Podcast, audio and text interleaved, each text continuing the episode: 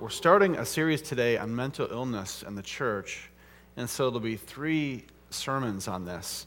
I've selected two passages as starting points for today's message. Uh, one comes from Galatians, and it's about what brings us together as a church.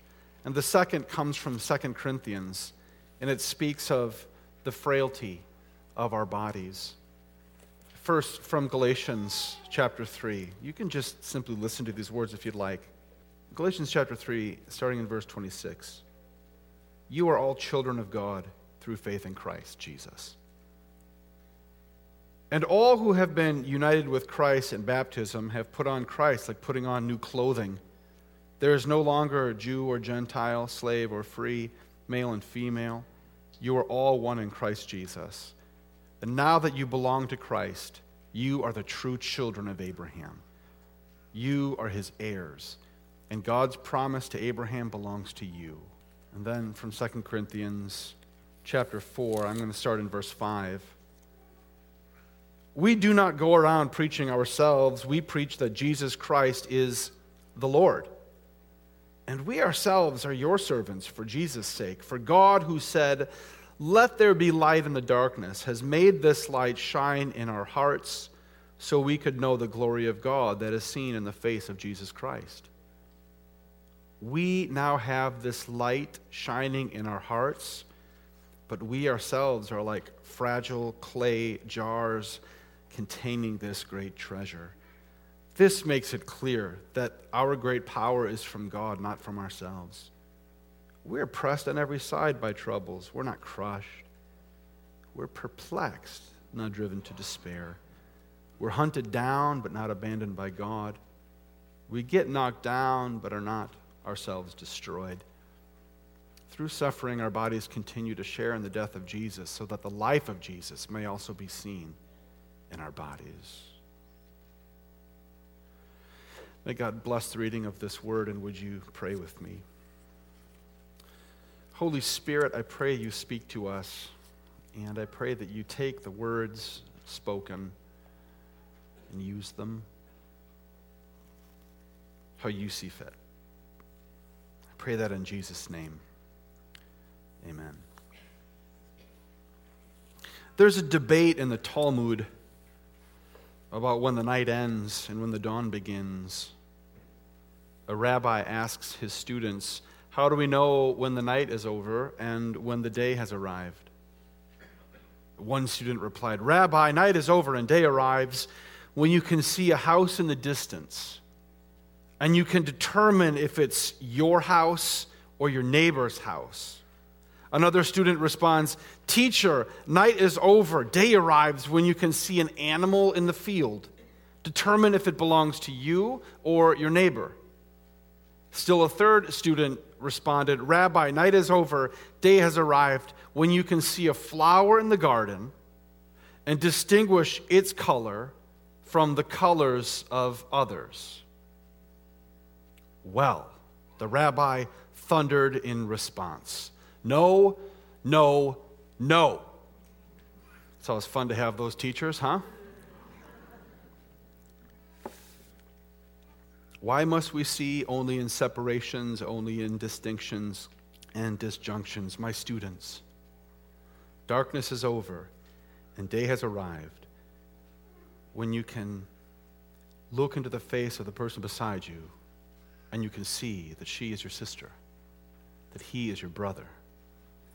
Night is over when you can see that you belong to each other. Night has ended and day has arrived when you can see God in the face of the person next to you. Okay, we'll chalk that one up to the teacher. Today we begin a three week series on mental illness. The sermons the next few weeks will focus on things like how we can make steps as a church to be safe and hospitable place for those whose lives have been impacted by mental illness. Ways that we can look into the face of those whose lives are impacted by mental illness with love and compassion knowing that there are brothers and our sisters. Today, I'm going to spend most of my time uh, addressing stigma that is associated with mental illness. And I want to address some of the ways that the church and um, Christians have added to this stigma, how I have added to this stigma. And I want to offer some theological reflection, even though it's just scratching the surface, that I hope will move us towards being a faith community that breaks this kind of stigma around mental illness. But first, uh, let me set the table just a little bit. And, and I, and I want to say this sermon, more than most, has been shaped, input provided by friends with mental illness, by professionals in that field, uh, by organizations who work in this area, and by just books and things that have helped educate me, though I have much to learn. What is mental illness? According to the National Alliance on Mental Illness, also known as NAMI, mental illness is a medical condition disrupting a person's thinking, feeling, mood, ability to relate to others, and to function in their day to day lives. Some conditions include, and Susan named some of these in her prayer, this is not an exhaustive list, but some include addictions, anxiety disorders, attention deficit hyperactivity disorder, ADHD, it's known as, bipolar illness, depression, eating disorders, obsessive compulsive disorder, also known as OCD, personality disorders, postpartum depression, post traumatic stress disorder, also known as PTSD, and schizophrenia, just to name some. Again, not an exhaustive list. The causes of mental illness are very complex. Trauma can play a role in triggering a mental illness. Chemical imbalances in the brain can be factors. Genetics can make some of us more susceptible. And our environment can impact us too drugs, alcohol, illness, stress. But mental illness is not imaginary, it's real. Mental illness is not something that can simply be willed away or just gotten over. It's a medical condition. Furthermore, mental illness is not a character flaw. Did you hear me? It's not a character flaw. While mental illness plays a part in a person's story, a mental illness does not define who a person is. Experts and advocates tell us that most mental illnesses can be treated effectively with medication, therapy, diet, exercise, support. And I'm lifting this right off of web pages on mental illness. Recovery is possible. Experts tell us also that mental illness is common. Depending on which statistics you're reading, somewhere between one in four or one in five people will develop a mental illness in their lifetime. We have four sections right now in this church, the way we kind of organize our seating. This means that one whole section of this room at some point in our lifetime will develop a mental illness. When we think about that and consider the number of parents, spouses, excuse me, children and friends of those with mental illness, the reality is just about, just about every person in this room feels the effect of mental illness in their lives. Almost all of us. I asked a friend of mine recently who walks with a mental illness, what is one thing you hope gets spoken about in this series? What if there's just one thing, what do you hope it is? And this person looked at me and said, please talk about stigma. Talk about the stigma around mental illness. Because it creates so much shame and loneliness. You just feel alone. And you're afraid to tell anyone because you're afraid you're going to be judged. That's what my friend said to me. As I learned more about this stigma, I came to understand just how critical it is that we address it. In 1999, the U.S. Surgeon General called stigma the most formidable obstacle to future progress in the arena of mental illness and health. It was the number one problem the Surgeon General identified. NAMI, the organization I just referenced a moment ago, states that the one thing that erodes confidence, that mental disorders are real and treatable health conditions is stigma. According to one study, the most common response from family members when asked how a church could better assist them in caring for loved ones with mental illness was this by far and away the number one response. Please, church, talk more openly about mental illness so that the topic becomes less stigmatized. Stigma. Stigma is a set of negative, often unfair beliefs that a society or a community has about something. It's negative and unfair. Stigma looks like exclusion, avoiding people with mental illness or distancing ourselves from them because we're afraid or that they're untouchable in some way. Stigma can look like ignorance, telling someone to toughen up or snap out of it, or in a church context, to get rid of sin in order to get rid of mental illness. Stigma can look like silence, simply ignoring it, not talking about it. Stigma can look like name calling, using insulting or derogatory language towards someone with a mental illness. Uh, I came across some literature from NAMI, and uh, they asked this question. They said, Can you think of a derogatory term for someone with cancer? I couldn't. And yet, derogatory terms for those with mental illness find their way into TV shows, movies, music. They're kind of part of the vernacular. This adds to stigma. And stigma can have devastating consequences. People with mental illness feel ashamed that it's their fault. They hide. I've heard those with mental illness say that they are just they're just too much for people. I'm too much for them. I'm too much of a burden. I'm not good enough or lovable. I don't belong. They're self loathing. Uh, something is wrong with, with the core of who I am. A devastating result of that, of course, is that uh, sometimes those with mental illness don't get help or the treatment that would so help them and benefit them. And this is also true for the families of those with mental illness for children whose parents struggle with mental illness, for parents whose children suffer from it, so that I don't tell people they feel alone. Mental illness has been called the no casserole disease. I don't know if you've heard that before. Mental illness is sometimes called the no casserole disease. When someone is diagnosed with cancer, people show up with casseroles. It's a sign of support and care, even if that casserole might not be very good. It's a gesture that says, You need not feel the shame of this. You are not alone. I'm here for you, and I love you. I recently read one mother's experience when her son was diagnosed with severe depression. She didn't get any casseroles.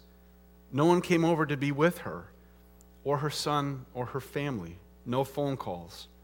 The mother said, But I don't blame anyone because I didn't tell anyone. I was too afraid of what people would think of me or think of my son. Now, I believe that the church does have a lot to offer when it comes to mental illness, illness, both in terms of our worldview and our hope, but also in terms of care and support. Though, sadly, rather than being a place of support and care, um, churches in many ways add to the stigma of mental illness.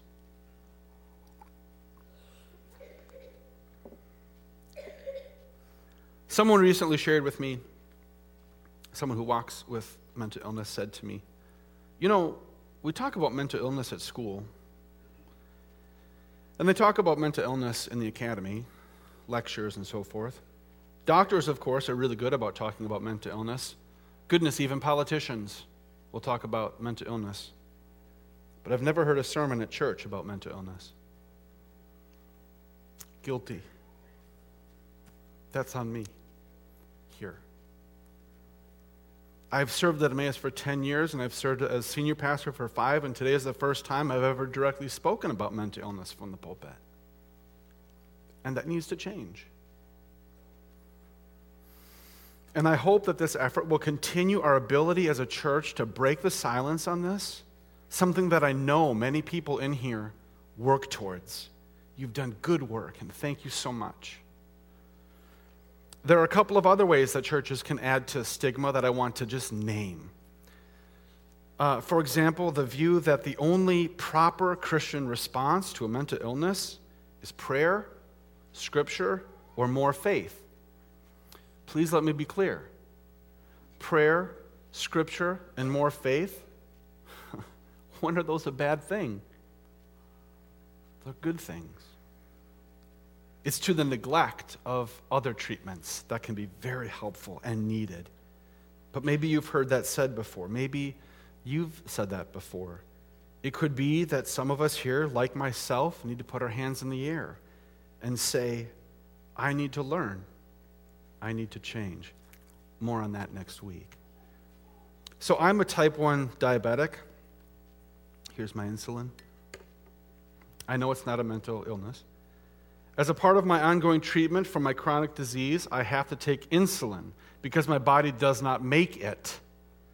As you might know, our bodies need insulin or we will die. I know it's kind of dark. I've only had it happen once in my life where someone approached me and made a connection between my use of insulin and my faith. This person approached me and asked me, I think he was well meaning, Abe, have you ever stepped out in faith to trust in God to receive a miracle of healing? Have you ever stopped using your insulin as an act of faith to show God that you trust Him in everything and prayed for a healing provision? Honestly, the first thought that crossed my mind was if I stop taking my medicine, my wife will kill me.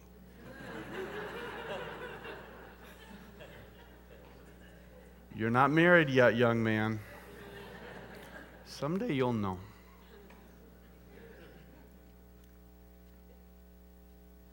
But that did happen. And I want to be honest about how I, I'm just going to speak for myself, how I understand that moment between me and that individual. I think that that approach to faith and that view of medicine, I think, is ignorant about what diabetes is. And by analogy, what medicine is for those with a mental illness. But I also think that this way of thinking, to just have more faith, just to pray more, just get rid of sin in life, this approach, I think, is skewed theology. I believe it's skewed theology and doesn't square very well with the fullness of Scripture and what we learned there about what it means to be a human being. Now, this is just scratching the surface. I'm not going to give a fully developed theology of anthropology. Don't have time for that right now. But the scriptures teach us some things about what it means to be a human being. The scriptures teach us that God made Adam out of soil, out of dirt, out of the earth. We're physical. And then God said, This is very good. We are physical. That's what it means to be human. The scriptures teach us that God breathed the breath of life into Adam Life's breath is what it means to be human, and that life's breath comes from the breath of God. We can call it a spiritual self, we can call it a soul. God looked upon Adam, saw that he was alone, and God proclaimed, This is not good, and made Adam a partner. We are social.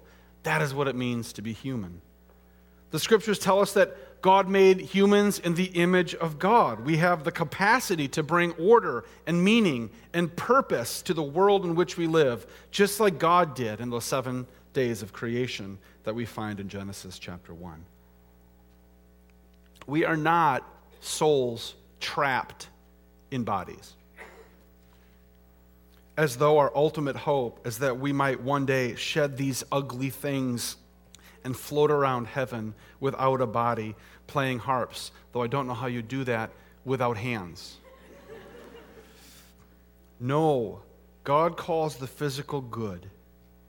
To be physical is to be human, and to deny that not only denies what it means to be human, but it also denies the goodness of God's craftsmanship. The soul is not meant to be without a body, the, we are body souls or soul bodies. It's integrated, it's together. So much so that Paul will say, when the body dies, the soul is like naked, it's incomplete. The ultimate expression of this, there's so much that could be said, but the ultimate expression of what I'm talking about are contained in the two highest holy days of the Christian calendar Christmas, when we celebrate that God became a body at the incarnation, and Easter, the day that we celebrate that our Lord Jesus Christ rose back into this completion in resurrection. Jesus is the ultimate expression of what it means to be a human being, and Jesus has a body. Amen. The Christian view of what a human is is robustly integrated, kind of dyads, if you will spirit souls, body souls. And to deny either is to deny the fullness of our humanness, which is soul and body, which God declared to be good in his sight. Uh, there's a story in 1 Kings about the prophet Elijah. Elijah's fleeing for his life because Jezebel and Ahab want him dead. So he goes alone into the wilderness, into hiding. He's been traveling all day. He sits down underneath a solitary broom tree and prays that he might die. I've had enough, he says. Lord, take my life. He's in dark places right there. I'm no better than my ancestors, and they're dead, and that's where I want to be. Then he lay down, he fell asleep under the broom tree. But as he was sleeping, 1 Kings chapter 19, it says that an angel touched him and said to him, Do you remember what the angel said? What do you think the angel said? You need more faith, Elijah. Elijah, God will not give you something you cannot handle. Is that what the angel said? You need to pray better than that. Good grief. No, the angel said, Get up and eat. And go back to sleep. So he did. And the angel wakes him up again. Eat some more. He, you know, he finds this baked bread and, and this water. He eats, he lays down. Uh, and, then he, and then the angel says this Get up, eat some more, or the journey ahead will be too much for you. In other words, it's going to be too much for you to handle if you don't take care of your body. God won't give you something you can't handle. Okay, well, make sure you're eating and you're sleeping and you're drinking water, Elijah.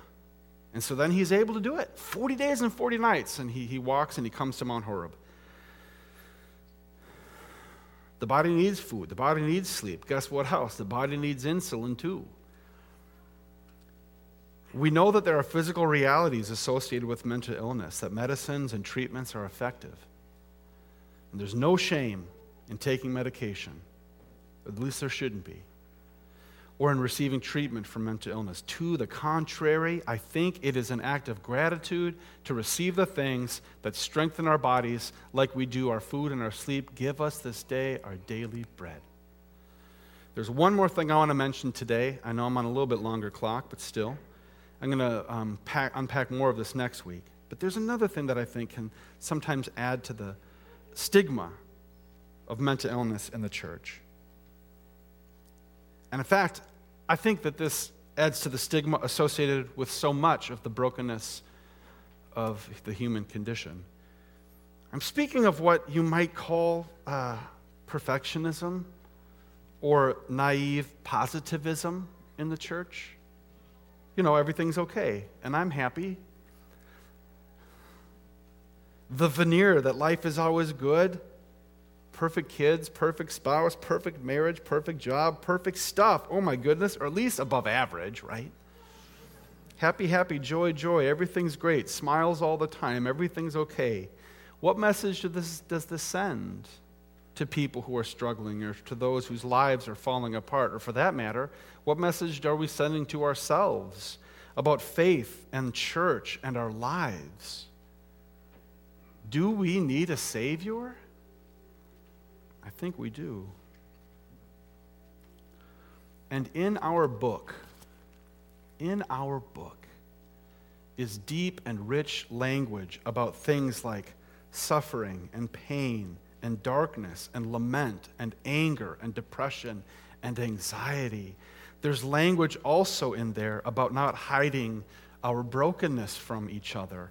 Um, I want to read a, a really short ex- excerpt from this book, Troubled Minds by Amy Simpson. It's about mental uh, illness in the church. I would recommend the book. And she writes about a NAMI worker, the National Alliance for Mental Illness. And this NAMI worker is working in a community, trying to build awareness, break stigma, things like that, and is having the toughest of times with some of the churches in the community because they don't want to deal with mental illness. And this NAMI writer or uh, worker writes, "I'm saddened over this because there are people within the church attending Bible studies together, staying quiet because of fear. And I know that a percentage of them experience depression or other illness, but they don't know that about each other because no one's decided to share it. But if they did, they would feel comfort. But the church leans towards perfection, I think. Everything's fine, everything's okay, instead of the real message of Christ. I show you my scars and you're attracted. The resurrected Jesus has scars on his body because of what happened to him. And when the disciples were in doubt and afraid, Jesus didn't hide his scars. Rather, Jesus showed his scars to strengthen their faith. And this is instructive for us, I think. And it should help us to say, like the Apostle Paul says, yes, we are fragile, like jars of clay but this demonstrates the power of God inside of us. To be continued. Let's pray.